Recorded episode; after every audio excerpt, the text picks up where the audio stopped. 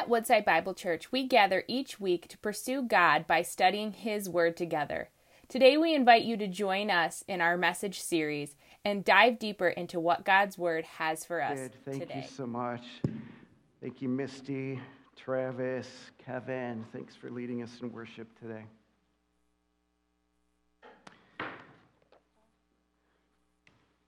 I think I had previously mentioned one of the traditions we have at the Stewart family. We call it the Stew Zoo for obvious reasons. Um, but on birthdays, before we start our birthday dinner, we take time to go around the table or the room and give everyone a chance to say what they appreciate about this birthday person. It's a good thing to do because normally what goes around the table is not saying what they appreciate about one another. So, so one time a year we know that, okay, these positive things will be said. Um, it get pretty chaotic, and sometimes when dinner's on the table and people really want to eat, like they throw things out pretty quickly. But every once in a while, it can be a really meaningful experience. Well, here we are on Father's Day probably a good day to kind of do that, uh, that tradition also, right? Especially, especially this afternoon. Don't you think that'd be a good thing for our family to do? Yes, I think so. In fact, we should do it before dessert too. And maybe take time, like before the day ends, and have another time to do that. Because fathers, especially in our household, are very appreciated. Right? Shouldn't, shouldn't there be? Okay, okay, very good. Maybe you want to do that with your family too. Um, but, but Father's Day is also a day that we can set aside to gather for the Lord's uh, time, of, or time of worshiping the Lord, which you have done. And it's interesting how often Scripture uses the concept of Father to describe God. And certainly, Jesus referred to him as Father when he prayed, when he talked of God, he would use that term Father. But even in the Old Testament, there was occasional times where the prophets referred to Yahweh, but their God, the one and only God, the God of the Hebrews, they refer to him as a Father. So maybe it's a good thing for us to do in our time this morning is we'll take time to hear what people think about God, what they appreciate about him. And, and the person we're going to hear from is one of the biblical characters, one of those men in Scripture that there's several uh, chapters in the Bible written about his life. His name is David. You know David, he was the young shepherd boy uh, that was anointed to be king of Israel, and eventually he did become king, and he ruled for like 40 years. Uh, he wrote much, uh, much of the book of Psalms, uh, uh, really a book of prayers or a book of songs uh, that since that time have been sung and prayed throughout Jewish history. And so we want to turn to one of them, which is Psalm 103. Psalm 103. And I realize when even we mentioned that idea of God in the concept of a father, many of you that makes complete sense because maybe you had experience like I did with a dad who, who I dearly appreciate and adore. Dad was uh, the kind of guy that was always willing to play all time quarterback so our teams could be fair, right? He was the pitcher on our wiffle ball games. Uh, dad, dad modeled a solid work ethic as he cared for our home and our car and our workplace, as he served faithfully even in, uh, in our church ministry. He modeled consistent faith in Jesus. He raised us with a good model to follow. He taught us things. Uh, he served in, in so many different ways. He worked hard at his profession as an educator and a band director. And so when I think of God as Father, it makes sense to me because of so much what I've seen in my dad. But I also recognize not everybody has had that experience. Some, when they think of Father, immediately are flooded with some painful emotions. Because maybe to them comes these thoughts of neglect or even abuse or abandonment. Maybe there's thoughts of harsh treatment and, and betrayal And yet, still, Scripture refers to God as our Father. And I think one of the reasons is so that we can have that concept of fatherhood redeemed. Because God designed it from the very beginning to be a very nurturing and a healthy and life giving relationship. So maybe if you're one that doesn't have the warm fuzzies when you think of God as Father, maybe our time in the Word today can help redeem that concept. And maybe it can move a bit towards a right perspective fatherhood. Because the reality is, you shouldn't have been treated that way. There shouldn't have been neglect and betrayal and harsh treatment. Because a father as known by God, as seen in God, is a very life giving relationship. So, as we look to God today, we're going to look up to our Father and we're going to see that God cares for his children. This is who God is, this is how he expresses his characteristics. As we look at Psalm 103. We're going to kind of start in the middle of the psalm just for sake of time. And as we start in verse 6, I'd like to point out really three aspects of his care that hopefully results in two different things happening. That one, as we talk about what David has written, that our souls would bless the Lord even more than before we came in here today. In fact, if you look at the beginning of Psalm 103, you see that's the beginning of this psalm. It says, Bless the Lord, O my soul, and all that is within me, bless his holy name. That's David. He just can't stop talking about it. Bless the Lord. When I think about him, wow, my soul is lifted when I think about who God is. I hope that happens to you today. But secondly, as you revel in his goodness, I hope that it also inspires you to reflect his goodness. That the dads in the room would be inspired to express these characteristics in the way they care for their families. That the moms that are in the room would desire for these attributes to be seen in their life. That, that those of you that have neighbors, you would desire for them to see this in your life. For you, as you go to your workplace, you would hope that they would feel these attributes coming from you, that it would inspire us to reflect these characteristics and who God is. So let's look in Psalm 103, starting in verse 6. We see, first of all, his mercy. He is a God, he is a Father that is bountiful in mercy, and we are the beneficiaries of his mercy. Look in verse 6. The Lord works righteous. So this is David's turn right? It's Father's Day, gather around the table. David says, Oh, I want to say something first. I want to talk about God. Let me talk about my Father. Here's what he says The Lord works righteousness and justice for all who are oppressed. He made known his ways to Moses, his acts to the people of Israel. The Lord is merciful and gracious, slow to anger, abounding in steadfast love. He will not always chide that's, a, that's an old word for confront. Nor will he keep his anger forever. He does not deal with us according to our sins, nor repay us according to our iniquities. And then skipping to verse 12, as far as the east is from the west, so far does he remove our transgressions from us. Wow, what a description. He does righteousness and justice for everyone. He makes known his ways to Moses and to all the people. And here's the heart of it the Lord is merciful and gracious, slow to anger, abounding in steadfast love. That phrase is not original to David. Now, he wrote it here in this psalm, but actually, he's quoting God. This is what God said about himself at a very key time in Israel's history. This is what he said to the nation of Israel just before they were born in a sense.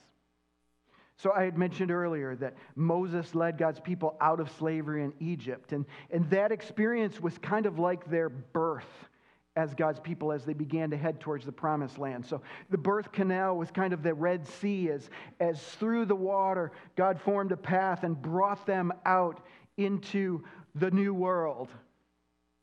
And then he leads Moses and the people to Mount Sinai, where he's going to give to them their identity.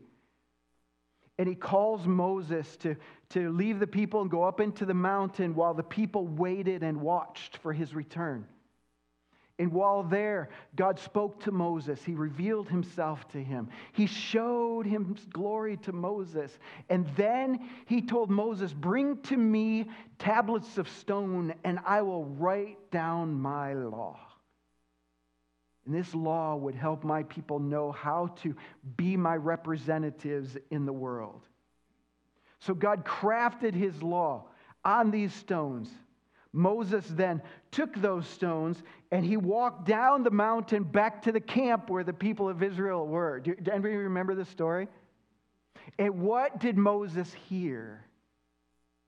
He heard some commotion down from the camp. And he realizes, oh, this is the sound of dancing and singing. And he walked, I don't know what he was thinking at that point. But he walked down to the camp and he saw what the people had done. They had grown, grown impatient, waiting for Moses. And when they, they were tired of waiting, they went back to gather and they, they threw in their, their gold and their silver together and they melted it all down and they formed an image of a calf, the golden calf. And then they began to cry, This is the God that delivered us out of slavery. And they began to worship this idol right after they were born right after God did these incredible things that would free them from slavery in a way that would show that there is no God like our God. Right? Everything that God did with the 12 plagues was revealing that there's a false God here and he is destroyed. There is only one God. He gave them so many object lessons, led them through the, through the Red Sea, birthed them into a nation, and they turned their back just like that and they began to worship a golden calf. What did they deserve? Mm, mm, mm. Moses takes the stones, he throws them down in anger, and he, he confronts them with their sin and how horrendous that deed was. And he says, Who in this group is actually going to follow the one true God? And this mass of people move over to the other side with their eyes grow wide, realizing what they've done. And they repented and they turned to him. And only a smattering people who have left who were stubbornly refusing to acknowledge the one true God. But the mass of people moved as they repented. Moses turns and he walks back up the mountain. Meets with God, and God says to him, Those people are horrendous, and I'm going to destroy them. No, no, no, no, that's not what he says. Here's what he says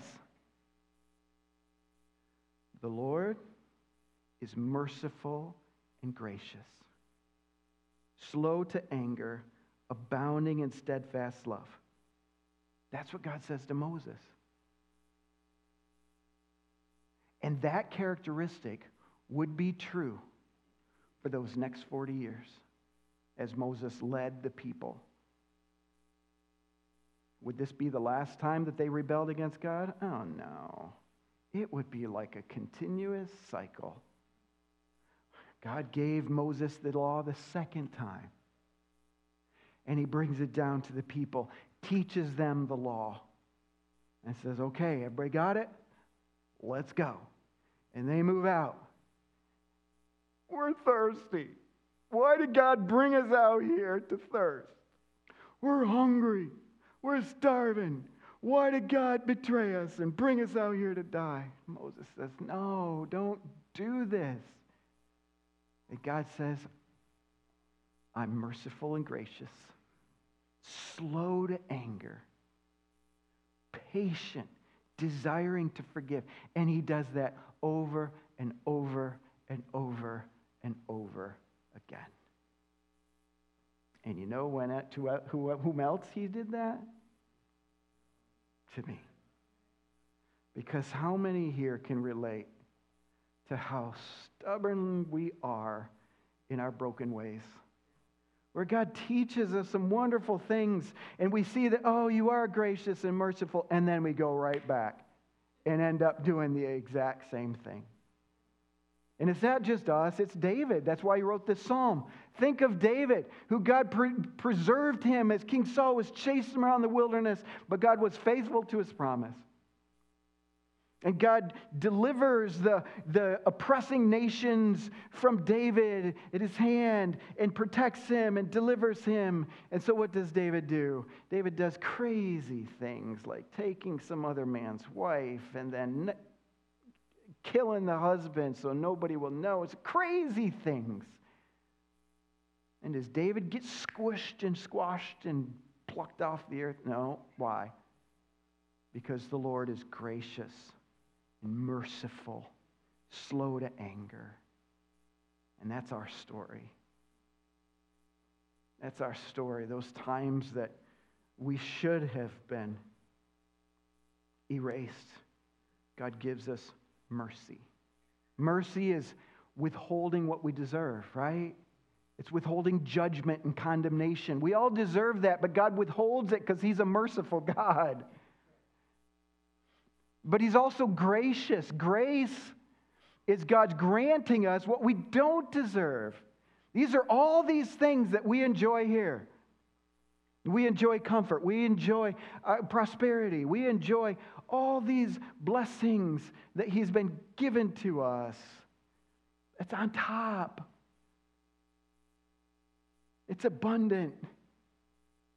It's grace upon grace upon grace upon grace. That's the kind of God that He is. Best exemplified as captured in, in, in Romans chapter 6 that says, For the wages of sin is death but the gift of God is eternal life through Jesus Christ our Lord. The best way God demonstrates mercy and grace is through Jesus. And the way that Jesus came to our earth, to a sinful people that didn't deserve God's love, and he demonstrated abundant love to them by offering his life on the cross. That's the kind of God we have. That's our Father. David says, Hey, I want to say something about my Father in heaven. He's merciful and gracious, slow to anger, abundant and steadfast love. Second, he goes on to say he, he's slow to anger, abounding in steadfast love. Verse 11 says, For as high as the heavens are above the earth, so great is his steadfast love towards those who fear him. David says, I also am the focus of his love.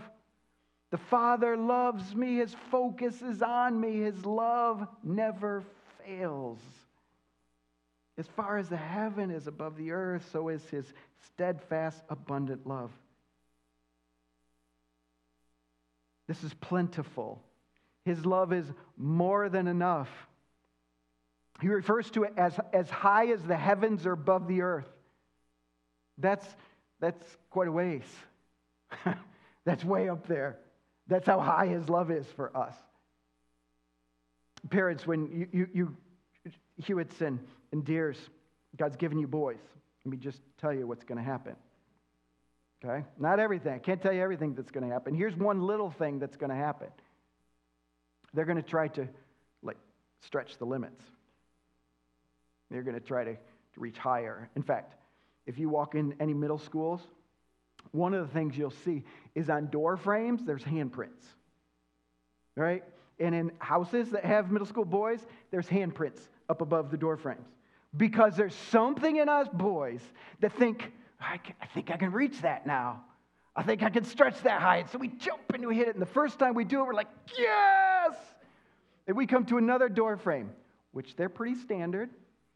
Every door frame's basically the same height, but we think, I can jump and touch that too. And so first it's just tipping the, with their fingertips, and then, then it's handprints. And then pretty soon their door frames all over the house have handprints on it. It's going to drive you crazy. But that's what boys do. We reach, try to reach the highest as we can get. That's why, you know, there's bragging rights on who can dunk a basketball. Right? Because, man, if you could dunk a bat, that's 10 feet tall. Get your hand above the rim and put the ball down. That's, how many here have ever been able to dunk a, bas- a 10 foot basket without a ladder? Anybody? Travis, sure. And Jenny? Sure, uh huh. I've done, a, I've done a tennis ball as high as I can get. It's a tennis ball. Yeah, you bet. How many, when you jump in the pond or in the lake or in the river, you just have this, this sense? Now, be honest with me. I want to know how many people have this sense. You, you jump in and you want to see how far down you can get. Is there anybody that's like that? Yeah? All right, some of you, Joe, thank you. It's not just me. Some of us really like to do that. We want to see how deep we can go. Well, apparently, David's like that. Maybe this comes from him, you know, taking care of his sheep and taking them up to some high ridges and high places. He says, Man, look how high we are. And he looks up to the sky and says, And I'm no closer. That's how high God's love is. I'm here at the top of the world, and heaven's even higher. And that's how high his love goes for me. If he if the Jordan River is more than six feet deep, maybe he could do the same thing as he jumps into the water. He can go deep and see how far down he can go until his ears pop, and he thinks, yeah, way down here, even deeper. It's how deep, that's what Paul says, how deep the Father's love for us. It's abundant. And, and some of us really struggle with that because we think, how could that be? Because did you just did you hear how I just talked to my spouse? How can he love me when I treat him or her like that? And he says, Yep, I love you. I love you with that. I'm thinking, if this is the one that knows what I think, and he knows me and he sees me when nobody else does, Does he still love me? David says, Yeah, as high as the heaven is above the earth. There's nothing, you can, you can jump and try to reach extreme rebellion. And the father says, I, I, I do love you. But there's nothing you can do that can take my love away from you. What can separate us from the love of God? Some versions render that phrase so great is his steadfast love, it renders it as unswerving. It's one of the aspects of this love. It's an unswerving love. In other words, it, it, it will never turn its attention off of you, it's always focused on you. That that's the love of our Father. How many are thankful for rumble strips on the roads? Oh, yeah. That allows you to look at beauty of nature and check out the fancy car. You hit the rumble stick strips and you pull right back over to your lane and you walk. You, and so it pulls you. Man, I'm so thankful because we're not unswerving in our focus. But God is. He doesn't need rumble strips. He doesn't need anything to remind us, oh, yeah, I got to pay attention to him or I got to pay attention to her. And I don't know about you, as parents, that gives me such hope to know that when my child is struggling in a certain area, I can know that, well, his steadfast love is unswerving. He's watching, he's caring. His love will never end for this child. I can trust him. It's a good model for us as we love others. But that's what called, how God calls us to love as He loves us. All right, this is love, not that we loved God, but that He loved us and sent His Son to be the atoning sacrifice for our sins. So God has modeled it, but then He calls us to love one another as He has loved us. Which means, parents, married folks in the room, I encourage you, I urge you, based on God's word, to be abundant and unswerving in your love for your spouse.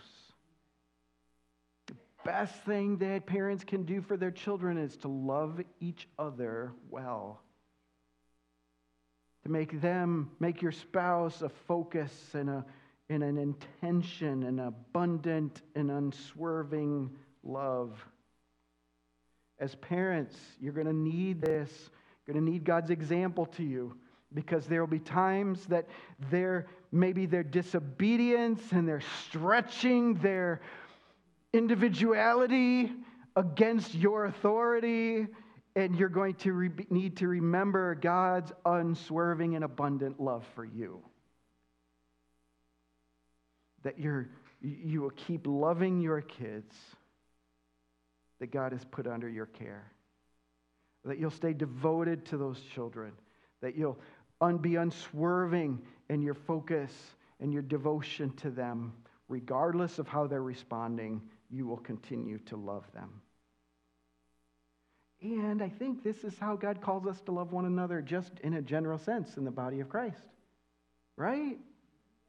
That he's, he's, when, when he gives the definition of love in 1 Corinthians 13, it wasn't to like marriages specifically, it was to the church. It was in the context of Corinthian church. This is how you work together. You all have different gifts and you all have different abilities, so you all need to use them. But if you use them without loving one another, it doesn't do anything. It doesn't matter at all. So as you work together as a body of Christ, this remember what love is. Love is kind. Love is gentle. Love is patient. And on and on he goes. 1 Peter 3, verse 8 says, Finally, all of you should be of one mind, sympathize with each other, love each other as brothers and sisters, be tenderhearted, and keep a humble attitude. That love that God has for us, may it lift our souls, and may we bless the Lord, and may we reflect it faithfully to one another. And then verse 13. He says, We are the recipients of compassion. David says, I got one more thing. I, I know, I've, I've given two already. I want to give another one. Before other people share, I want to share one more about my father. He says, He's compassionate,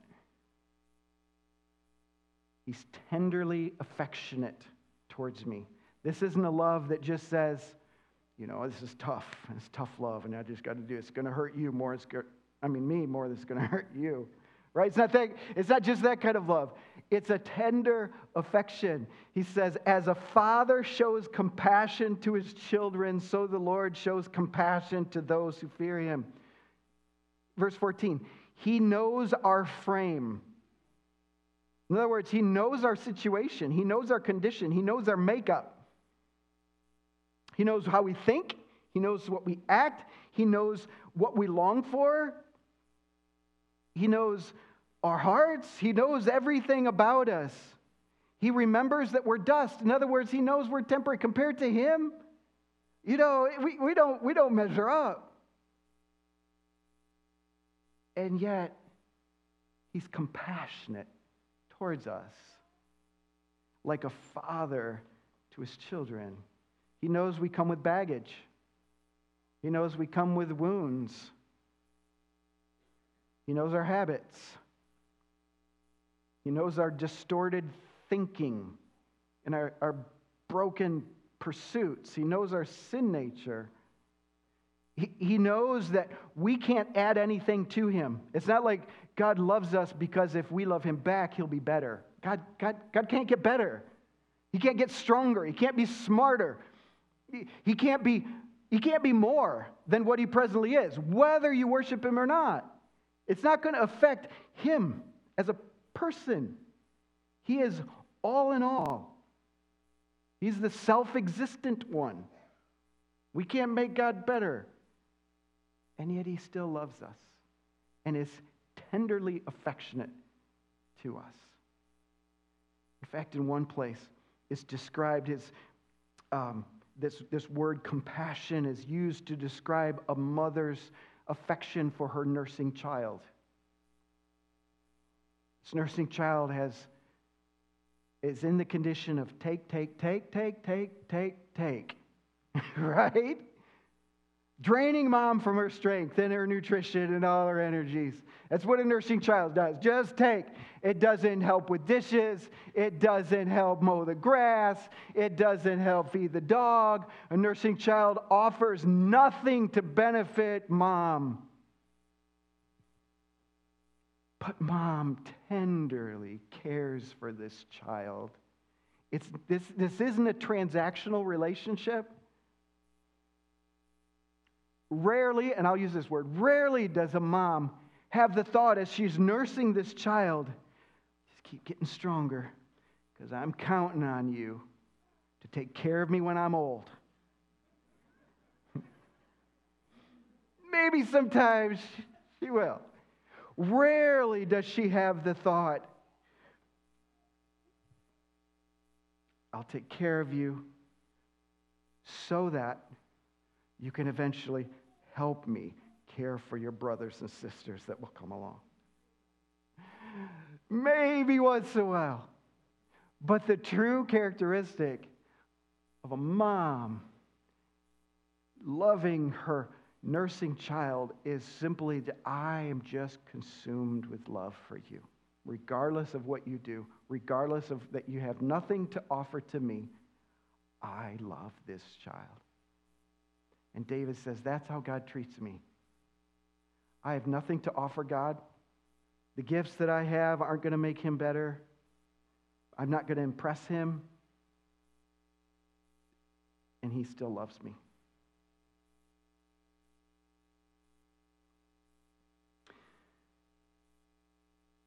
That kind of love and compassion is commanded for us to reflect.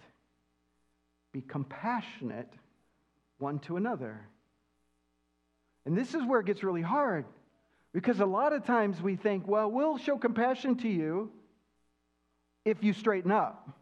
Right? We don't want to show compassion to you and then for you to go right back to living broken life. I'll, I'll give you compassion. In fact, that's how we measure whether we're going to demonstrate compassion to this person is are they going to change? But that's not what God does. God doesn't say, I'll love you if you don't do bad things again. In fact, it was knowing all of our future sin that God sent his son to die for us. And then he says, now go love one another like that. We have this word compassion. We have a compassion offering that we take. Typically, it's on Communion Sunday. Right? We encourage you to put baskets out. And if you would like to demonstrate compassion to people that are in trouble, uh, in crisis, you could place an extra gift in, in those baskets, and we'll use those only for people. And I've seen that tendency all along for then, for then leaders of the church to gather those monies together. So now we want to care for people in need. And so here's a person in need. And sometimes the question is, well, you know, are they gonna are they gonna straighten up if we help them? It's like, wait a second. That's not compassion. Compassion says, we just give. Not knowing how it's all going to work out, but because God has called us to be compassionate, to reflect His compassion to us, we're generous to one another. And that's how we live our lives. That's what separates a believer in Jesus from other nice people. That's what should separate followers of Jesus from. Uh, you know, have you noticed all human beings like to be nice? Right? I mean, just look in our community and look how many service organizations we have. Right? We got, we got a dozen of them. People want to join a club so that we can be nice to people. But here's the difference between compassion from followers of Jesus and compassion from human beings there's no strings attached. Well, it doesn't mean we don't develop people. It doesn't mean we don't help people to, to grow and move out of their, bit, their brokenness. That's certainly a, a part of showing human dignity and caring for people. But the reality is, God didn't say to us, You made your bed, sleep in it. God says to us, I love you so much that while you're such a mess, that's when I'm going to send my son for you. So now love one another like that. This is some of what David mentions. And this is only the start of a list. It's good for us. And that's what we do when we gather together for worship. We, we take the time to sing songs about these different attributes. It's like every day is God's birthday. I mean, I, I'm not saying he was ever born, but you know what I mean. Every day is his day. Maybe I should put it that way. Every day is his day. And we should be taking time to exalt God, to bless the Lord, oh my soul, to celebrate his attributes, because that fills us. And it also enables us to reflect it. So thanks for joining us on this Father's Day. And thank you, God, for being a father who is the example for all of us. Let's pray. Lord, I give you praise. Our soul is exalted because of how good and faithful you are. Lord, you've demonstrated your love and your kindness and your mercy and your compassion in so many different ways. We could take time, Lord, to make our lists of ways you have done this. And the day isn't long enough to, to, to complete the list. But thank you for being a God who loves us in spite of ourselves. Thank you for salvation. And Lord, if there's anyone here that's never responded to your love, that has come to a conclusion that your love is limited, that your love is only for those who are perfect or, or good, or make somebody's list of what it means to be good.